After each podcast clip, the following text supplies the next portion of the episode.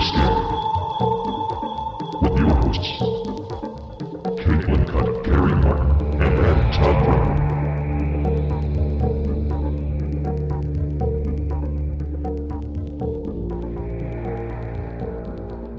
Hey, everybody. Welcome to Pretty Scary. Pretty scary, boo! I am Adam Todd Brown, And I am Caitlin Cutt. and we're your hosts. we are. Caitlin, how's it going? I'm happy. It's the holidays. I don't even care if there's a pandemic going on. I enjoy the holidays. I do. I, oh, I, I love the holidays. It, it feels like the, the finish line, and who doesn't love reaching a finish line? Especially this year, actually. Yeah, especially this year. I'm I'm coming off a weird illness. You'll have to listen to the outtakes to to Yep. hear me and Caitlin discuss all of that. mm-hmm. And so to just lighten the mood, I know everyone's everyone's kind of down. You can't see your family. God, it might be irresponsible of us to do this episode right now. We are talking about Budd No. Dwyer. I don't think it's irresponsible of us because. So, Here's here's what I want to Yeah. say top of this episode. Great. Don't don't be Budd Dwyer. Don't Don't- do don't what be- Budd Dwyer did. Please. well, and what, what- in your opinion, aside from the grand finale of it, which I shouldn't call it that, but I don't care right now. But the big question that I have on my mind that I wanted to ask you, even at the top of this conversation, is what was the mistake that Budd Dwyer makes? Oh, I mean, the mistake he like what what do you in what way? Like in terms of like his career? I, I feel like we're jumping a little bit ahead. We are I, I, okay. This is what I want to say. I think that this documentary is a cautionary tale that all of us can get something out of because it is about a person who put too much trust in things outside of himself and too much trust in a system. And I think that's the ultimately the biggest mistake that he made. I, I which is like such a sad thing to say because I want to be a person that is like open, and I am uh, open to the world. But what's odd to me is this this figure, this this Budd Dwyer person, this Budd Dwyer person entering into politics with that mindset, and that's there's such a naivety in there that I just I can't I can't reconcile it. And the way it ends kind of makes sense. It's Yeah. horrible, but like if you go into the world of politics with assuming everything's gonna be straightforward, you're going to have a crisis of reality. Like you're going to have an Well- existential break. If you go in like let's be honest, we are in the United States. If you go into politics thinking you're going to help people and change things, you're probably going to die. And Yeah. that's what happens to Budd Dwyer. But what I want to talk about first is uh, you had never heard of this story. This happened in No. 1987. So it was huge, huge news when I was a kid. And I always like whenever there's a story like this where someone's like, no, I'm not familiar with that. I'm always like, how can you not be familiar with that? And I don't know what I'm expecting. Like, I, they're not going to teach Budd Dwyer in school, I hope. So, like, I don't know where I would have expected you would have heard this story in retrospect. So, how did this end up on your radar in 2020? I love this question because I have the best answer for it. Oh, I'm excited. So I was on Facebook, which was a mistake. It is a mistake, generally speaking. Always. But because my searches are what they are outside of this podcast, it's also part of my professional life. hmm I get these weird listicles of like, and normally I can bypass them. Like some of them are super depressing, like the last 10 pictures of Princess Diana. I'm like, no, I don't. Oh, have you seen the one that's uh, the final pictures of serial Yeah, killers' victims? Whew, heroin. Yeah, like I'm good. Like I Yeah. don't, but, but for whatever reason, there was this listicle that was like the most disturbing moments in media. And there was a photo of what looked like a monster crawling out of the ocean, eating something on the side of a canyon. And I was like, well, that's the photo I want. So, and I knew what it meant. I knew it was at the end of the slideshow. Like I'm not, I'm not a child. I understand how this works. I, I, I embarked on this mission with my eyes wide open. right. and you know, I'm I'm bopping through and it's like, oh, weird photos from the St. Valentine's Day massacre, which by the way is going to tie into our BoneCon episode coming up. Sure does. Um, but then it showed this portly dude holding up this really aggressive looking handgun. And it was the Budd Dwyer story. And this story was, I was two. Yeah. So that explains, I mean, I was busy, Adam. I had shit going on. I was learning how to talk. I was I mean, it's no excuse, but solid foods. I, I'll I mean, take look, it. I'm glad you have know- something to say for yourself. we both know I lack stick to itiveness. Okay. So, and I'm- I'm offering Sure. that up to the listeners. Sure, sure. But so, so I read this like uh, the other sidebar here is that these these stories were so poorly written that there were typos in them, and I'm I'm the typo queen. So if I'm noticing typos, there were probably way more that other people picked up on. Right. And there was that Diana, like last Diana photo from the tunnel that was, you know, all that shit. But anyway, so I'm reading this Budweiser story and I texted you. I was like, Do you know this story? And your response was so great. You're like, "Uh, Of course. yeah. And I was like, Okay, as, There's a- as my, There's As a my- filter song about this story. which you sent me immediately and I listened to, which, like, look, as my cosmic older brother, I can accept Sure. that kind of response from you. And I was like, okay, so this is this is a bigger deal than I'm even realizing. So I looked into it, and then you were like, there's a documentary about it. And I was like, what? And I think I even said at the time, it's the saddest documentary ever. And to which I replied, I'm in. Yeah. so here we are so that's that's how we ended up with this story um the documentary is on amazon prime Yep. It's called Honest Man, the life of R. Budd Dwyer. And it's I not it's not a big time investment it's like an hour and 15 minutes Yeah. it's it's really really not that long um it'll but in that- it'll in get that you in hour- the it'll get you in the feels. That's for in sure. that hour and 15 minutes this whoever got the access to this story i mean he's got she, he or she I, sh- I didn't look i apologize but it's the, his wife and both of his kids plus an attorney friend of his which becomes very important at a certain point we'll cover that in a minute and then just other people that knew him throughout his life and it's it's really sad. It's it's very sad, and I feel like we should warn people up top who are not familiar with Budd Dwyer.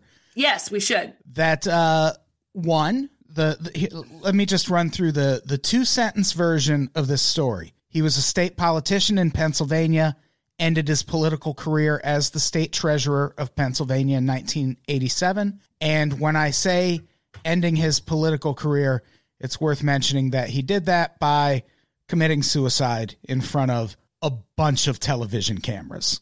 like on live tv basically Yeah. i mean Well, uh, that's that's the thing. We'll get to that part. Yeah, yeah, yeah, yeah. You're right. You're right. You're right. You're right. You're right. 100%. But like, it it was like it was one of the defining moments of my childhood. I remember like everyone saw that's the thing. So many people saw this footage. Like you can still go see it on YouTube and there's there's a you can, and I, and I have, I saw it.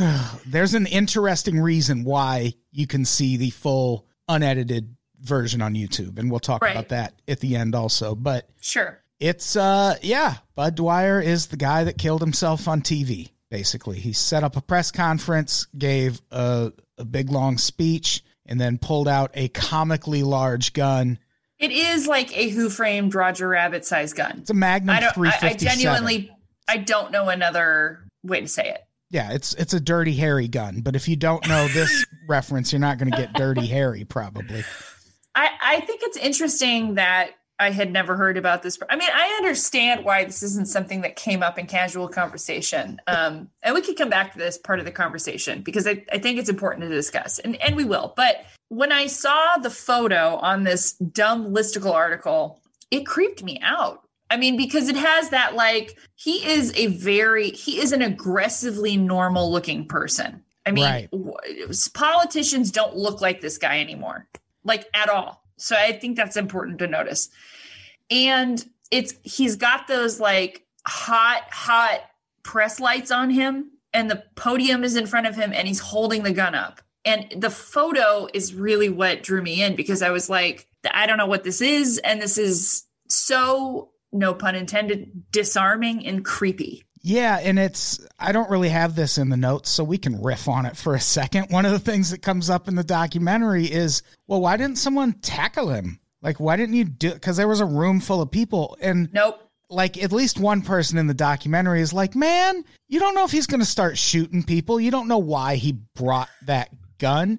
You can't put that on a room full of people to go tackle Budd Dwyer, who was also a giant, giant man. He's super tall. He looks like six four, six five. Like He's- he's, a big dude. He's a big dude, and he had the biggest gun.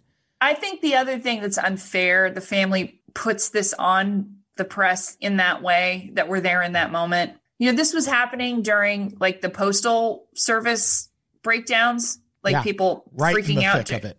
Like right in the middle of it.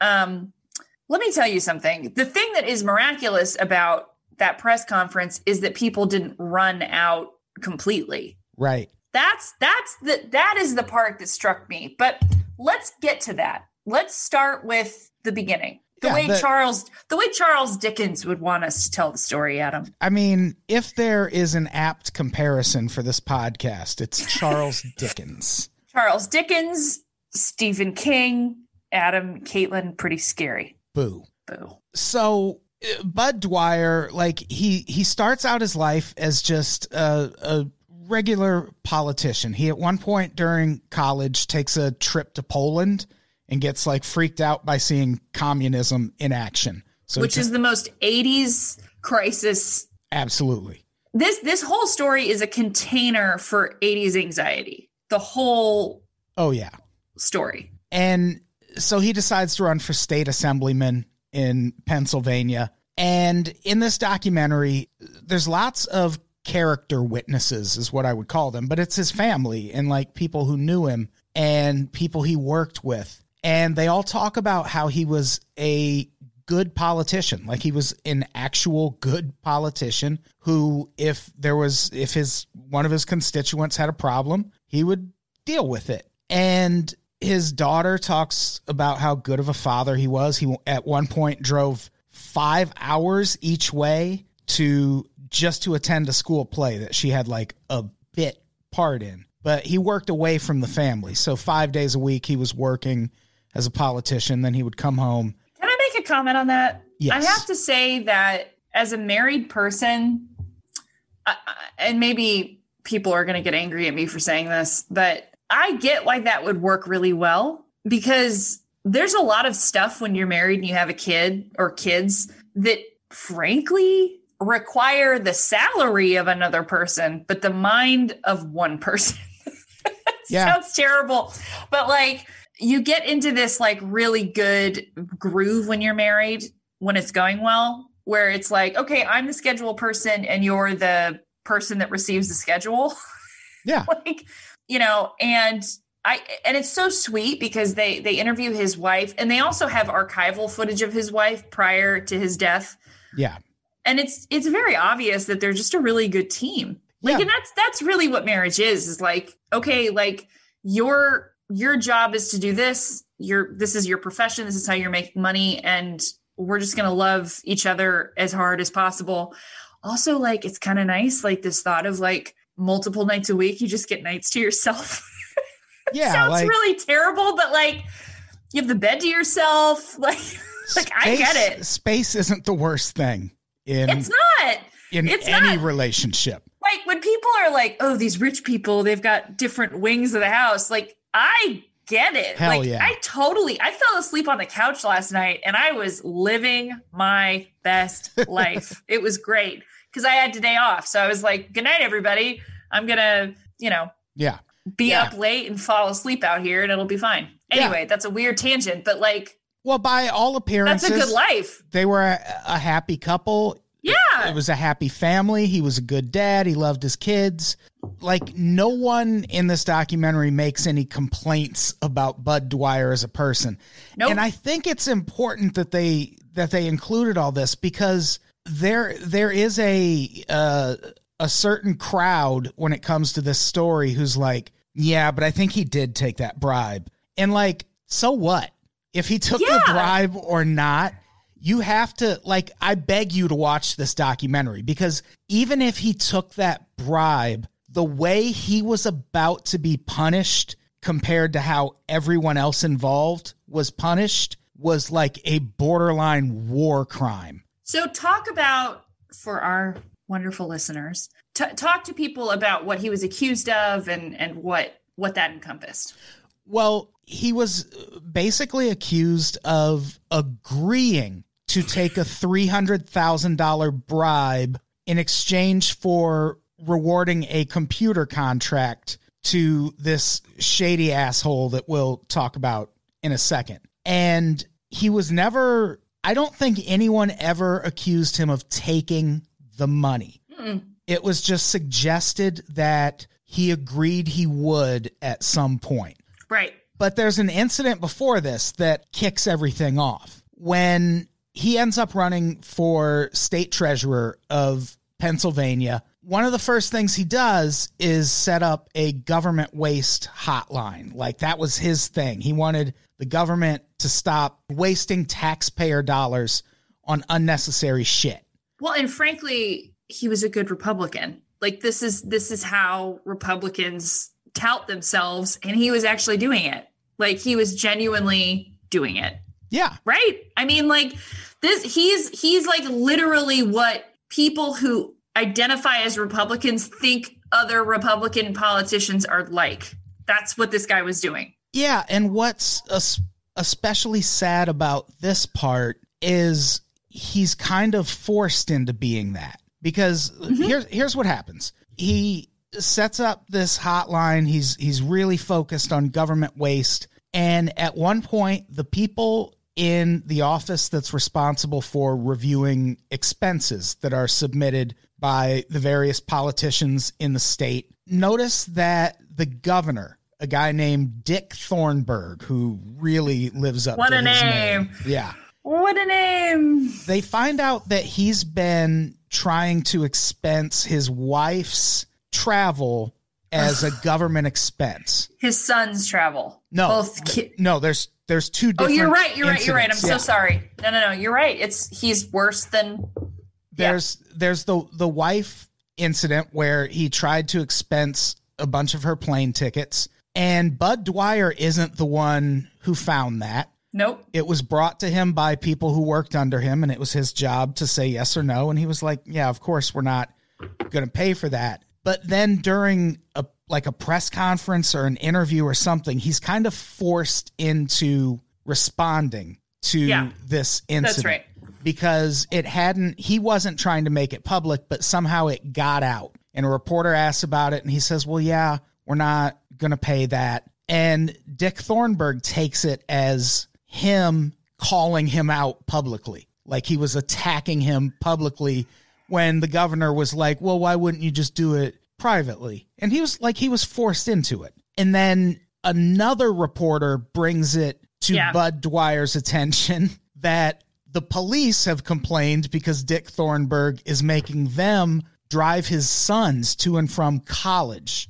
And this is where I'm like, what? Yeah. Like I, I'm fine with, and I am, and I'll say this: I am fine with fudging shit. Like we're all human beings, but when you're having cops act like taxi cab drivers, that's just weird. It's just weird. Like it's stupid, but it's weird. Yeah, just hire a security guard to drive your kids to school.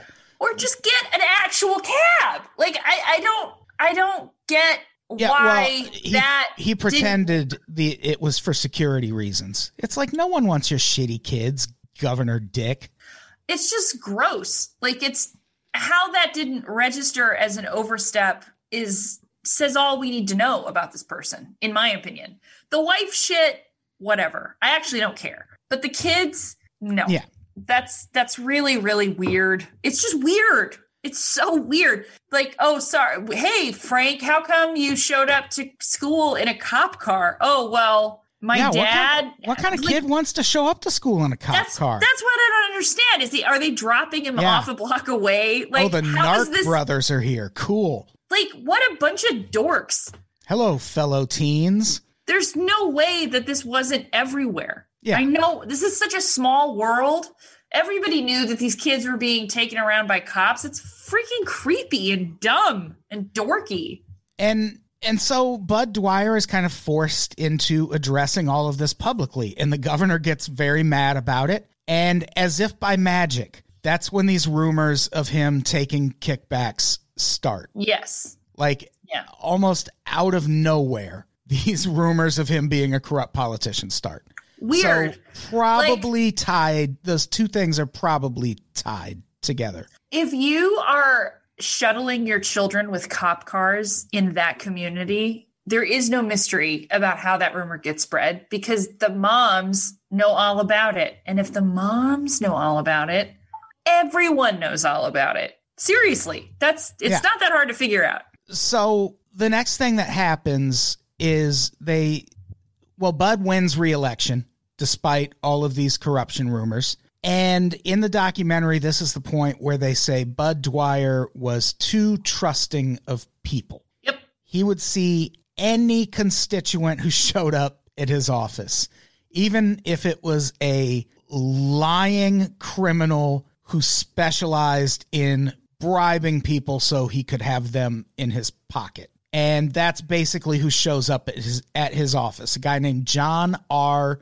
Torquato Jr., who looks like the John- shady guy who shows up to bribe you in a movie. He looks like John R. Torquato Jr. Yeah. He's who he's who Brad Pitt would hang out with if he was about to play a guy who bribes politicians. Like this is the His- dude his- you would want to meet His face looks like it's being sucked into a black hole. because it is. Yeah, no, that's what his soul soul. His soul is trying to escape through his face. Yes. Uh, he describes himself as a book salesman, which seems weird. What the fuck is a book salesman? Can we talk about this for a second? it like- looked like he sold like motivational books and things because they showed some of the titles and they were like, "Just win, baby." Uh, I mean, that's like Such a weird job. I feel like this is a whole rabbit hole that you and I could dive down into. Is like things that were sold door to door. Oh yeah, because sure. because I, I I think like vacuums are one thing, right? Because you can show you can dump shit in some lady's living room and suck it up and whatever, right? But books are tough.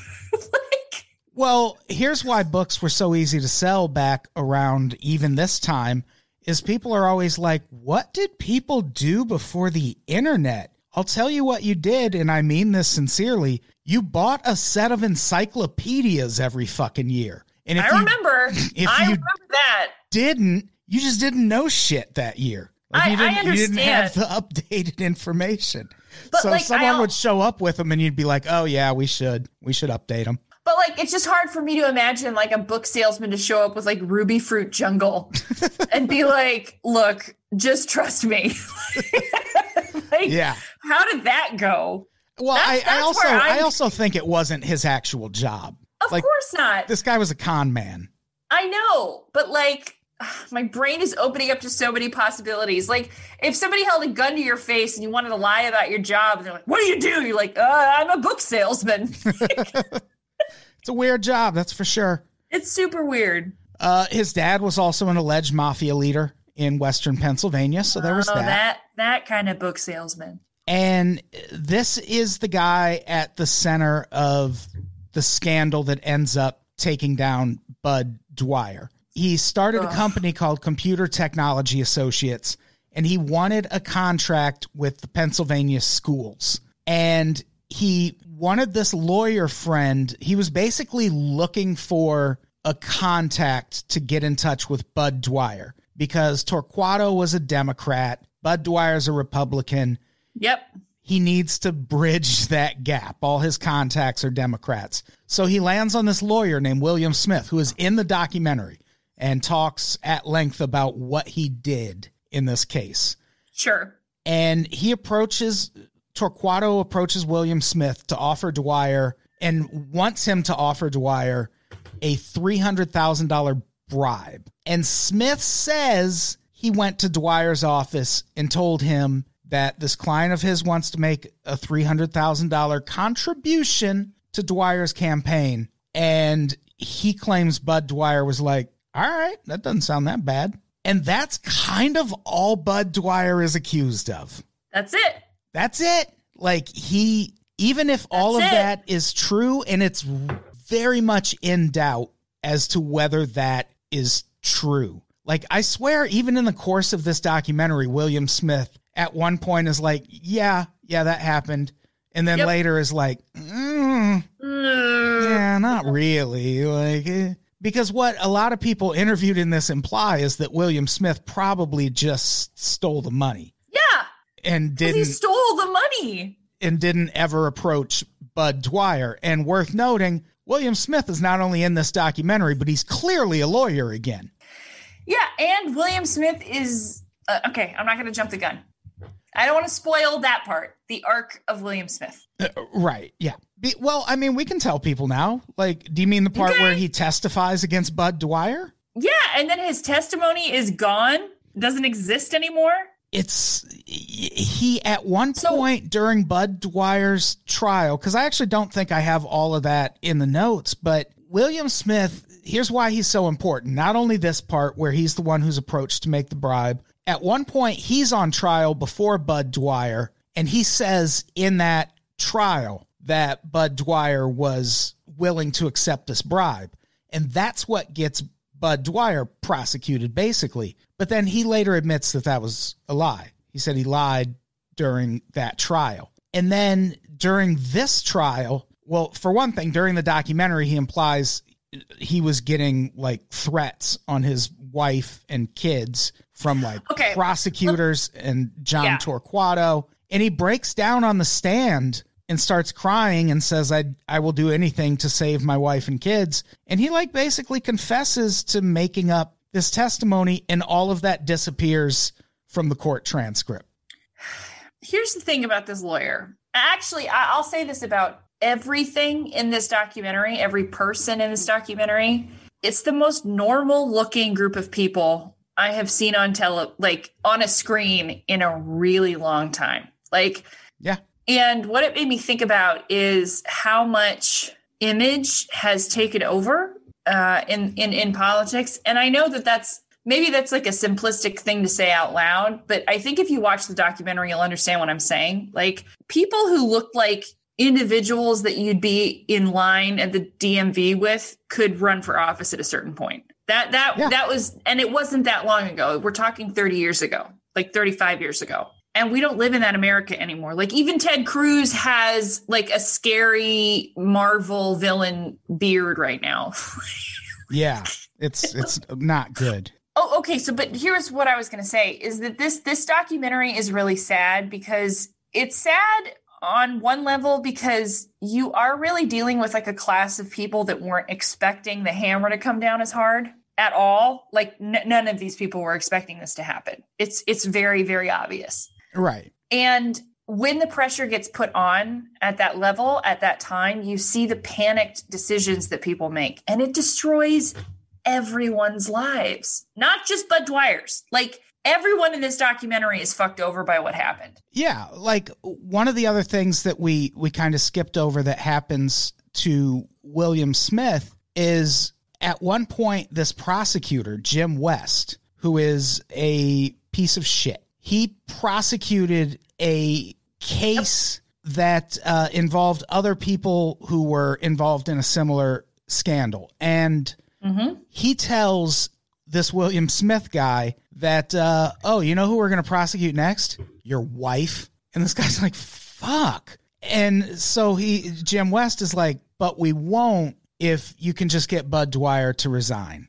He's also told that he's going to come home to find his son floating in his pool. Right. He's told that if he uh, showed up at the, I think the the Budd Dwyer trial, which he did anyway, but he also lied at the trial, and so he he's told that they're going to prosecute his wife next unless he can get Budd Dwyer to resign, and Budd Dwyer is like, no, I'm not, I'm not going to do that. So Jim West pushes forward with prosecuting this case, and what's crazy about that part of it is this prosecution is based on one this alleged story from William Smith which is like basically hearsay, right? It's if anybody is listening to this and they're confused, you should be confused because what this guy is accused of and convicted of We've already Is- said it. is what we dream of politicians being convicted of now. I think that's what's the most heartbreaking thing about this story is like, why aren't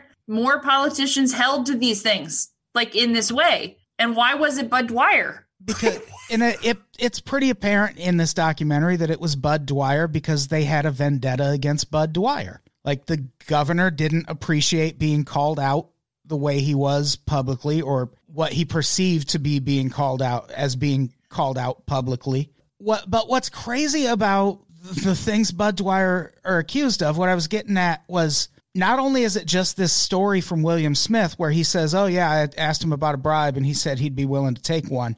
Also, they raid John Torquato Jr. after that. And on his computer, they find all these plots and plans to bribe Budd Dwyer. And they're like, Well, see, obviously Budd Dwyer's involved. The book salesman And it's written out his bribe. He's like, file A7. No, delete that. I'm going to name it How to Bribe Budd Dwyer. Send. And like th- somehow this prosecutor sees this and goes, "Oh well, yeah, Budd Dwyer was obviously involved." And it's like the, the, I could write down plans to rob a bank with Caitlin on a piece of paper and take it to Jim West, and he would thing is- prosecute you for planning to rob a bank. So Basically. many people who listen to this podcast have no idea what it was like to operate a computer in the 80s. There was no The- internet. He wasn't was- sending those was- files anywhere. It wasn't going anywhere. And he when might as well have been putting that up on a bulletin board in his bedroom. Yeah, when you typed things, it was like black, black, black, black, black, black, black. It was like the loudest Yeah. enterprise that you could endeavor. And Oh, I couldn't afford one because they were also like thirty six hundred dollars. They were $3,600 in the 80s. All they did was type documents that you could print out on a printer that was the size of five JanSport backpacks. I don't Yeah. know another way to explain it. So it was worthless evidence. It was pointless. But Dwyer would never have known this document existed. There's there's no Google Forms. There's nothing. Well, yeah, that's what's so crazy about it. They took someone's fanfic about bribing Budd Dwyer as evidence that Budd Dwyer was involved in a bribery scheme. I know people listening to this are thinking, okay, well, there's got to be something else coming. Like there's Nope. something else Budd Dwyer did. There's Nope. nothing That's it. else coming. And it hit him so hard. And even Jim West at one point on television acknowledges that Budd Dwyer never took any money Not the documentary on television. on television at the time. yes. Says, yeah, he didn't take any money, but he doesn't have to. And it's like, doesn't he? It feels like he should have to. But no, because they end up getting an indictment. And that part is really shady too, because what they did to get this indictment is for some reason asked for a venue change. And they moved it to Williamsport, Pennsylvania, which is like the sticks. They like, if you're entitled so to a jury shady. of your peers, Budd Dwyer No. did not get that because that like I'm I'm going to use the words of the people being interviewed in the documentary. These were people mostly not even high school educated, mm-hmm. very rural, very critical of the government and basically the kind of people who would hear corrupt politician and go, "Yeah, that must be true." I, I think I think the reason why this documentary hits so hard and this piece of the documentary hits so hard is that this is this is a crisis that we're facing in our country right now. Because if we're basing our judicial system on the ability for people to be judged by a jury of their peers, and we have such a gap in education, what does that even mean? I mean, seriously. Yeah. Yeah, it's a very valid question.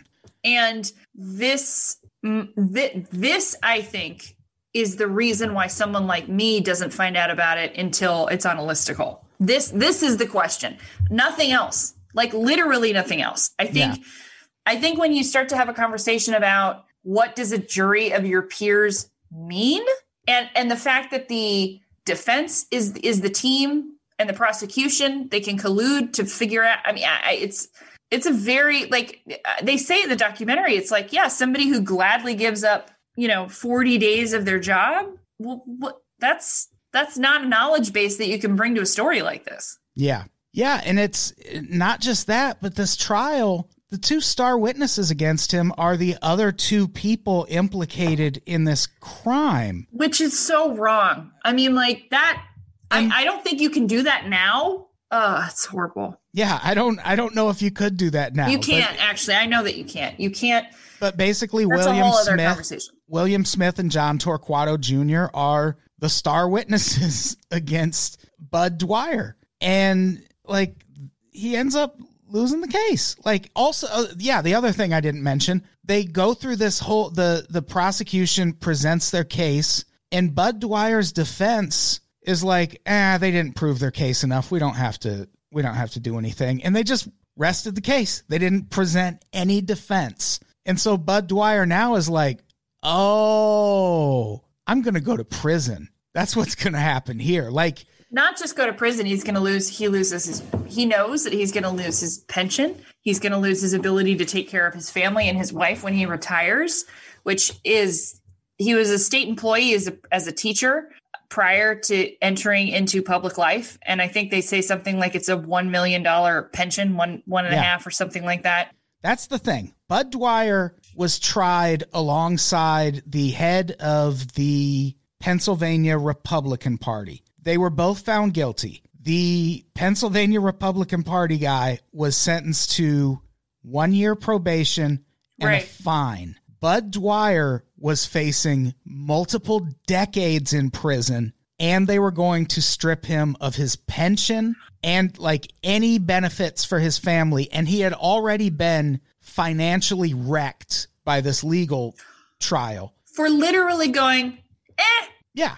For that's ba- it That's it. And it- that's all they had and because the state had a vendetta against him. he's a nice guy budd dwyer was a very nice guy He was. And and i and i think what crushed him was his heartbreak about his vision for america and i think that's the most important thing to talk about well, I- ultimately I think what crushed him is the prospect of what was happening to him was going to do to his family. That's what i'm saying is because it it's important like we already said it but he was broke from this trial and all of his future Yeah. earnings were going to be taken away he was going to go to prison for decades and his family was just going to have to fend for themselves But that's what I mean. Like, you're not just dealing with financial ruin. You're not just dealing with your family legacy being crushed. You're dealing with the fact that your ideology that you've spent and and and invested in is is is the thing that's killing you.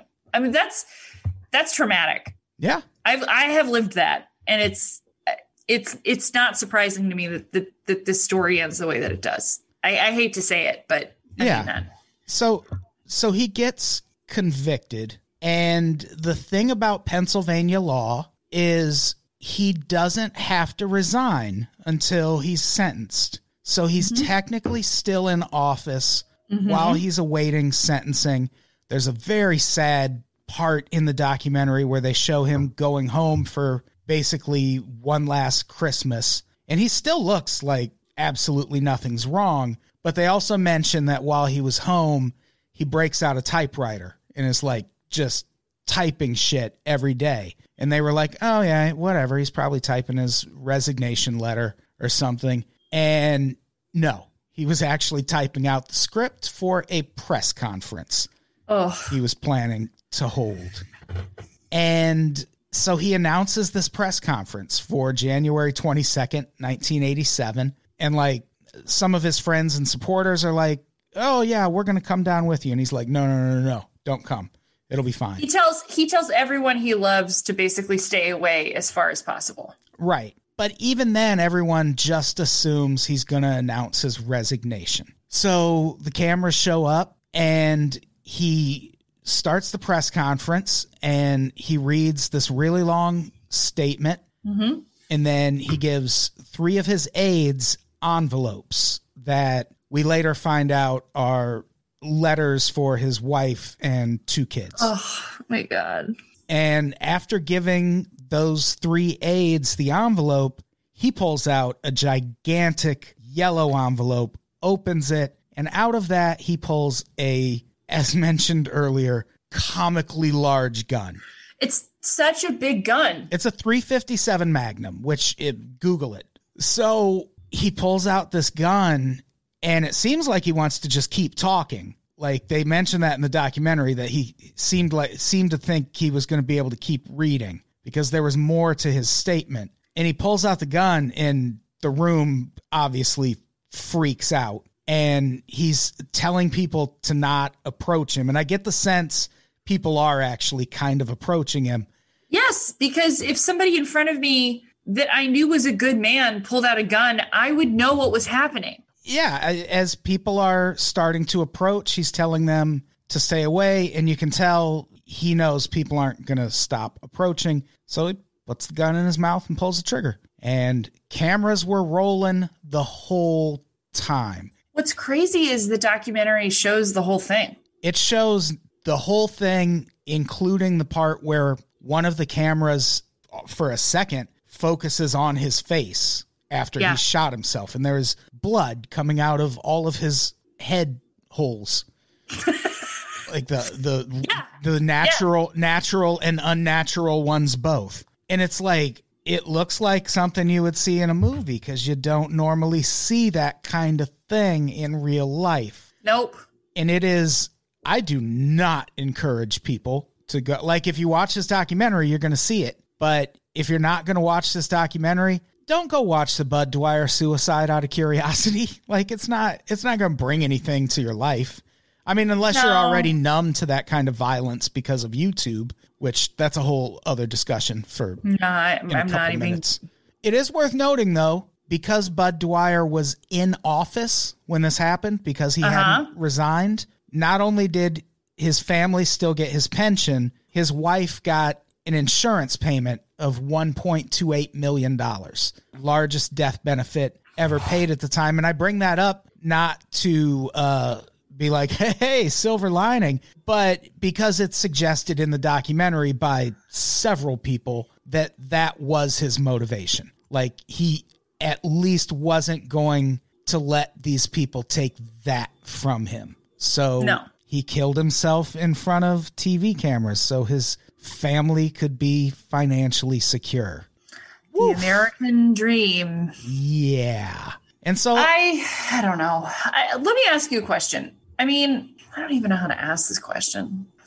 So, looking at the end result of this man's story, I mean, I'm a big believer in like where you're putting your energy is where your, I guess, faith is or your processes are. I don't know. I mean, it's really weird to watch something like this for me. My dad's dad committed suicide and he died in a he shot himself in a car in the family car like on top of a, a hill. It was just you know I, I never met him. Yeah. um the reverberation of that suicide into my life has been profound. I mean this is a person's death who you know this is a person who i, I never met and his death and the actions that he took affected me because of how it affected my dad. Um and then you know it wasn't handled well at all because it had happened i think i want to say in the early 70s and nothing was handled well in the early 70s when it came to mental health. Um, and i honestly can't imagine especially under reagan that, that that this was handled well at the time either. Um, do you think that he did this because he wanted his family to be taken care of or because well, i mean I, I guess that's the thing. It's like at the end of this documentary i was puzzled i guess by why he did this. Well, what the documentary doesn't really dig into is the fact that his statement that he read that day was, I believe, 40 pages long. oh wow And in the mid, that like there was a point in the middle where reporters just started leaving because they were like, "Is like what the fuck is this?"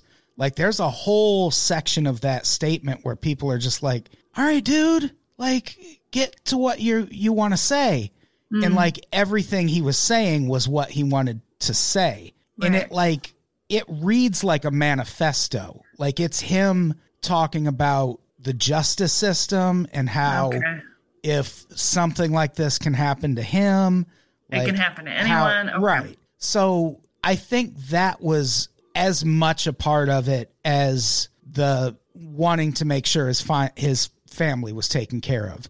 I think he also just wanted to like leave this final statement about what happened to him and set the record straight in the public's mind, I guess, which I don't think he actually managed to do. But I, I think it was kind of I- a I mean, double sided thing. He wanted to spread, like, get that message out and he wanted to take care of his family. And we also can't discount the fact that he probably was mentally ill to some degree. Like, like when they, when they're talking about Yeah. No, he was. I mean, I I guess that's where I'm going with this is like I have a really hard time.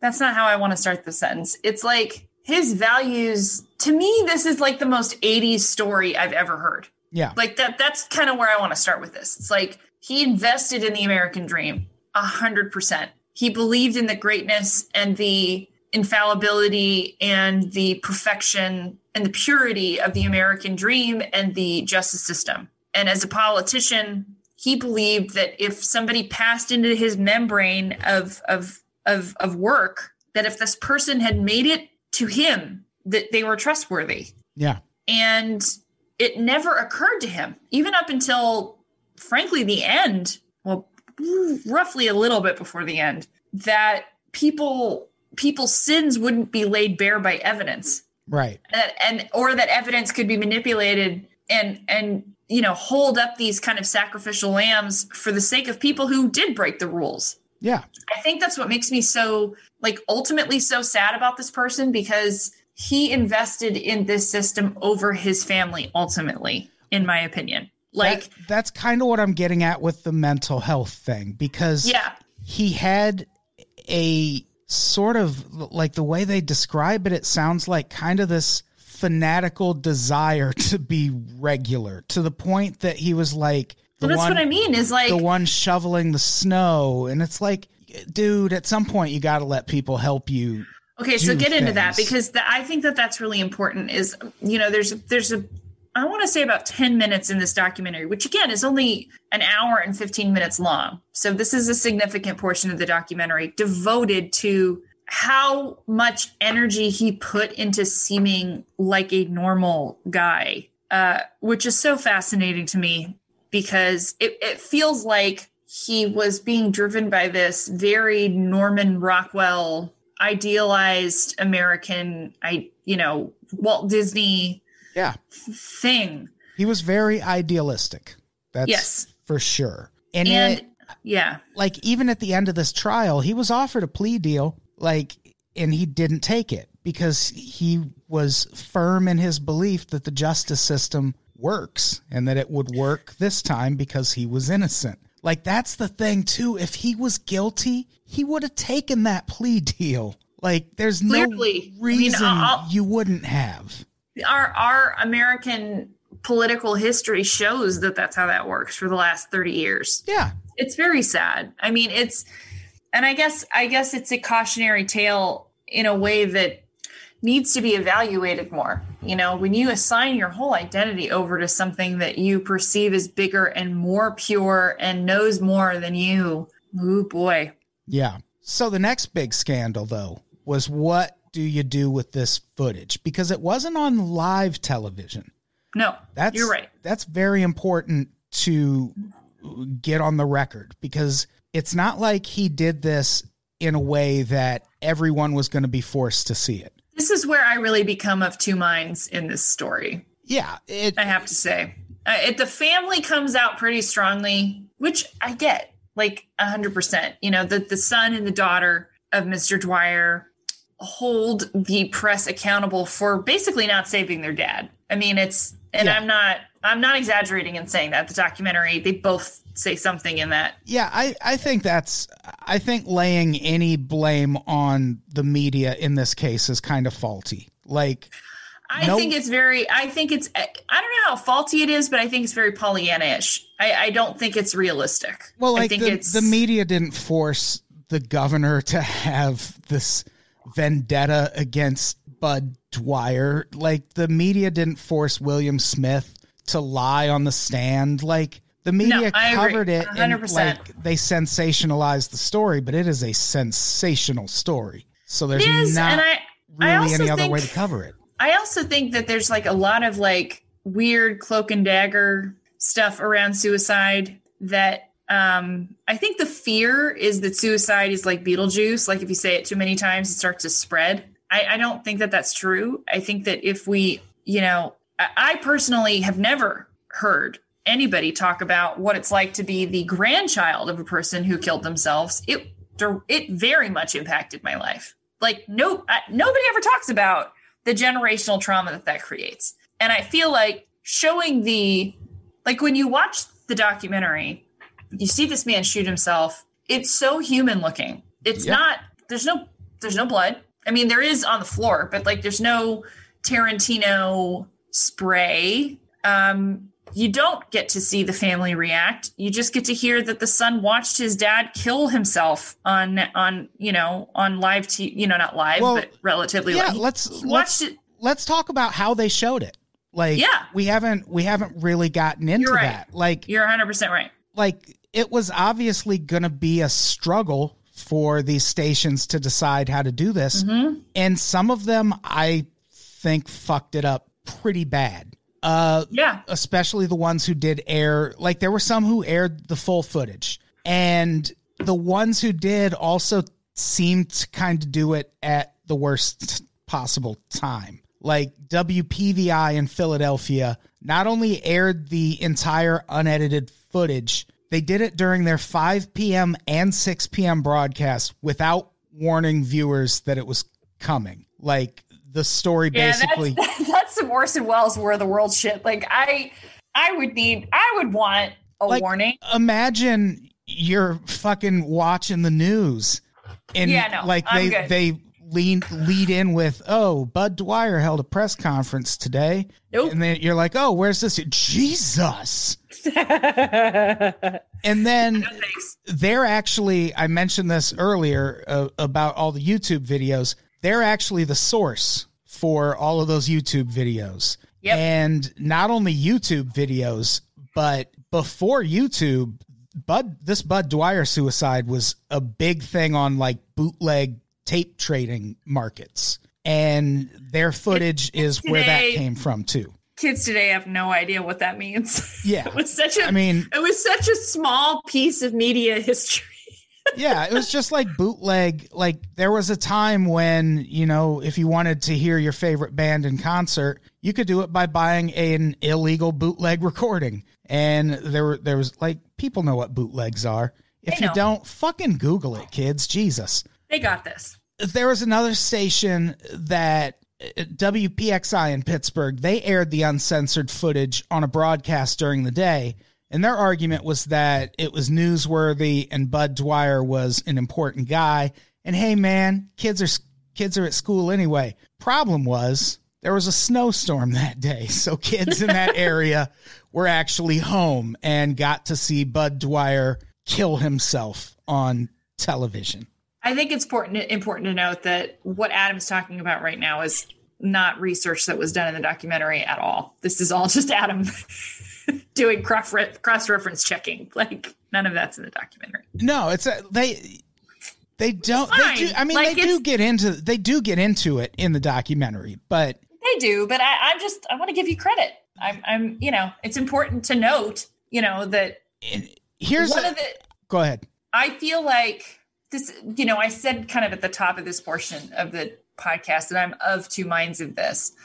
The first part of it is like, yeah, this is this is happening. This is a real consequence. This is something that should be explored and all these things. The other side of me is like, this wasn't handled well. No. And then I have to ask myself, does the media ever handle anything well? Like, I don't, I don't know. Well, does that's it? that brings up a, a, a interesting point. Uh, I'm I'm inter- I'm interested in your thoughts on this. At one point in the documentary, they're talking to one of the people who actually aired the footage, like a TV producer, and he's one like he the version he aired like froze when Budd Dwyer put the gun in his mouth, but then they kept playing the audio. So you heard him shoot, you just didn't see it. And at one point, this guy's like, whatever, man. If that happened today, it would be on every news channel and it would be all over YouTube. And here's the thing no, it wouldn't. Like No, we just- CNN, we just a- CNN we wouldn't air that. we Fucking- just had a major bombing on Christmas Day, and it's nowhere. yeah, like So what are you what are you talking about? Like post Vietnam War, and if you don't know this, fucking do some homework about how the media covers some shit. Post Vietnam War, like literally, there was a night where I think it was ABC was in Vietnam. They were doing a live broadcast uh, following a group of guys crawling through the jungle. They all died on live television. They never did that again. And if you are a person who thinks that the media handles things in a normal tempered way, post that moment, post that Vietnam War moment, the media never handled anything like that ever, ever again. Yeah. Save maybe a couple live, you know, traffic, you know, high speed pursuits. If if if the yeah, media I mean, it, it, if- it happens. it happens by accident but this this was not done live like you said this was pre you know this was filmed and it was discussed and it was aired how it was aired but i'll say this if covid was being covered the way it should be covered with the real human suffering involved people would be terrified terrified Yeah. Absolutely terrified uh, i'm not i'm not trying to minimize mental illness or suicide or anything like that but uh, what that man said is is incorrect. To answer your question, it's Well- it's not right. they also bring up the Zapru- the Zapruder film, which is uh, the footage of John F. Kennedy being assassinated. And they're like, people people watched the Zapruder film after Kennedy was assassinated. It took twelve years for the Zapruder film to be shown It- well, to the public. Well, this so what you're talking about is something that that Dwyer's son says, and not only does he say that you know they'll replay the assassination of Kennedy over and over again. His follow up to that comment is, and then they never show like his speech about landing on the moon or blah blah blah. Uh, those are two separate kinds of stories. First of all, yeah. Secondly, that's not how the human brain is wired. And like everyone knows that. Thirdly, if you're telling me that your father's suicide is on par with the president of the United States being shot and killed in his motorcade next to his wife, I don't know what to tell you. Like, Yeah. I, that's, and I have all the sympathy in the world for this family. I think what happened to this, what what happened to Budd Dwyer is wrong. I, I, I I thought it was another filmmaker who brought up the Zapruder film. I thought it was the son. It might have been both. It's possible.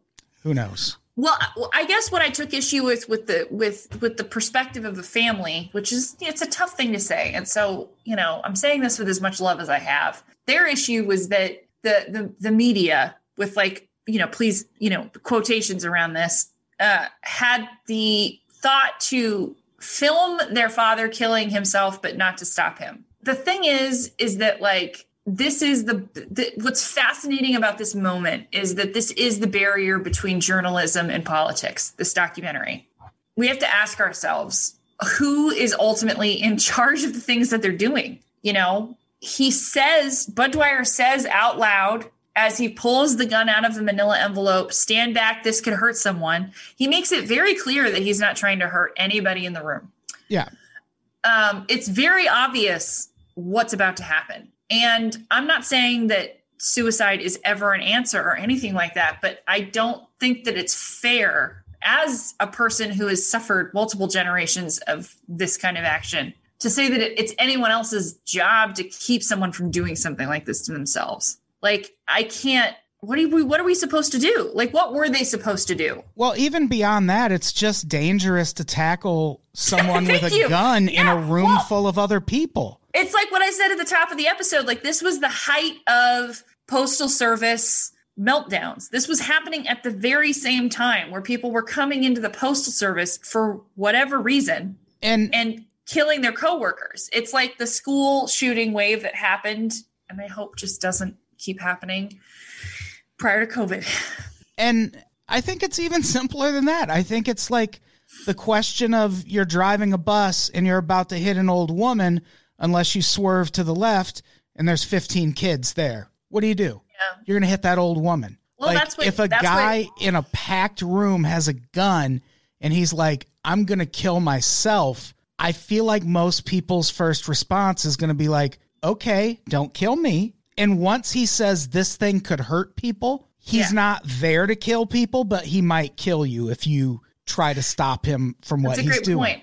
I, I think that this says more about what this situation drove him to. I mean, it's it's a simplistic thing to say, I guess, but we just don't know what people's limitations are. We're not careful with each other at all. And God knows the American political system, any political system, America's not the only one, toys with people. And I think his folly, I don't want to call it a mistake because I don't I don't think he's a bad guy. Like I don't I don't think he did anything intentionally wrong here. I really don't. I, I just I don't. I don't think he he embarked on anything that he didn't see his colleagues getting away with as well. I'll, I'll leave it at that. Like I just you know, like when you're in corporate America and people are signing off dinners that they had with their mistress as a corporate expense, that's what everybody starts doing. It's not I've seen it. Like that's what happens. And like he didn't do any of that. We know exactly what he did. Exactly. We know exactly what he did. And it was go, yeah, I don't know. No, When uh, and the word bribe wasn't even used. So like no. it's he was a guy who was just surrounded by corruption. And somehow Yeah. that corruption took him down the hardest, which is It did. But I feel like what's interesting about this story, though, Adam, is that there's a difference between being taken down and ending it the way that he did. oh, for sure. And that that I think creates the outlier of the story that makes revisiting it so interesting because what was that vein of hopelessness that he completely surrendered to? Which was it? You know what I mean? Was it mental illness? Was it financial? Was it I don't know. There's no way to know. it might have been revenge. Like he might have just been like, well, if this system Mm. that I invested so much in is going to fuck me to this degree, I'm going to get something out of it first. And he Mm. did. Like he got his pension, he got that money. He Sure. like he got to make this prosecutor look really fucking bad. Also, Mm-hmm. we didn't met there's uh, they mentioned in the documentary at the moment Budd Dwyer pulled the trigger, the prosecutor's secretary was typing a letter suggesting that Budd Dwyer get the maximum sentence possible. And the prosecutor had her destroy that letter afterwards. Yeah, yeah, yeah, he did. Yep. Yep. Yep. America. So yeah, honest man, the life It's- of Budd Dwyer. It's rough. It is. It's a. I mean, it's a dark story. Like it. Yeah, it is. It's really it's it's like starts on a high and just keeps going down. There is no Yeah. but then like nothing. That never happens in this story. yeah. Even like when you think it can't get sadder, then they start talking to the family after. This oh gets man. darker. Yeah. It's. And I want to say this, like I understand the position of the family and saying like I hoped somebody had jumped in front of my dad to stop him. Like I I, I just I want to be really clear about I this. just like, think it's it's unrealistic, but I but just I don't think where they're real. coming from. I get where they're coming from. I just don't think journalists have a very specific mindset. And it's not, I feel like they get, especially now, there's this whole conversation about the media. yeah. Journalists are not the same thing. And there are plenty of photos that everybody regards as some of the most important images of human history that would technically be considered inappropriate. You know, you've got the man jumping from the first tower on 9 11, you've got the Buddhist monk setting himself on fire during the Vietnam War. I mean, there are so many of that. You've got, you know, uh, Jackie O, you know, covered in blood at the inauguration, you know, of her husband's successor on Air Force One. You've got all of these photos Yeah. that are we need more of. I think we need more photos like that are about, hey, this is what's really happening. Yeah. Because we're surrounded, especially now, by social media and all this shit and these like poignant photos of people staring out windows. If I see another Humans of New York post, I'm going to barf. Like, I don't care anymore. I just want to see what's actually happening in the world. And we're, you know, because of these like false cries for decency, we're being robbed of what's actually happening. Yeah. Yeah, it's sad, man. It's a sad It's sad- documentary. A sad fucking story, but it's Very great. sad. It's a good story, though. It's a good Like, documentary. People should watch good- it. It's It's, free a good on Amazon if you got. If you have Yeah. Amazon Prime, it's free. Watch it. We should wrap this up so we can record our Bone Con, which is wait. our our episode next week. Listen to this tie between two episodes. Mm. Both involve the state of Pennsylvania. That's as good as I could do. Where Because we're living here in Allentown. Isn't doesn't a, a place called Allenstown come up? No, it's a different. What was I watching last Shit. night? But it's not Allentown. Never mind. Fucking love that song. But uh we're covering a vintage episode of Ghost Adventures Mwah. about Eastern State Penitentiary Can I tell you that in A, Pennsylvania. A, you should listen to our thoughts on it. But B, just watch the episode on its own. Season two of Ghost Adventures. Season two. It man, Zach's, Baby, Zach's baby whole Baggins. Zach's whole look is out of control. I got so much to say.